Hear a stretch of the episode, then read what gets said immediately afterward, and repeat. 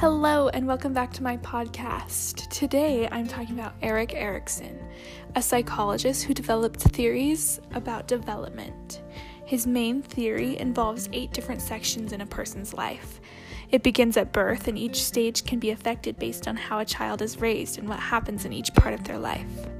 I always wondered how he developed these theories. Turns out, his early life has a lot to do with his interest in identity. Erik was born and raised in Frankfurt, Germany, by his mother and father. He found out in his early life that his father was not biologically related to him, and he never met his biological father, which seemed to cause some sort of identity crisis in him.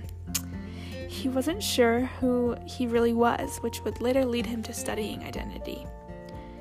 He ended up in art school but dropped out and spent some time wandering about with friends in foreign countries. Though I'm not quite sure how he landed the job, he began teaching at a progressive school.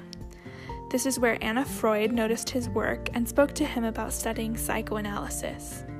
She gave him lessons every day for $7 a month. He said he learned to be self aware, which allowed him to be himself without hesitation. In his young adult years, he met a young dance teacher, Joan Serson, she apparently helped him develop his theory of the stages of life in 1930. They married soon after and eventually had three children. He and his family moved to the United States in 1933 when he was offered a job at Harvard Medical School.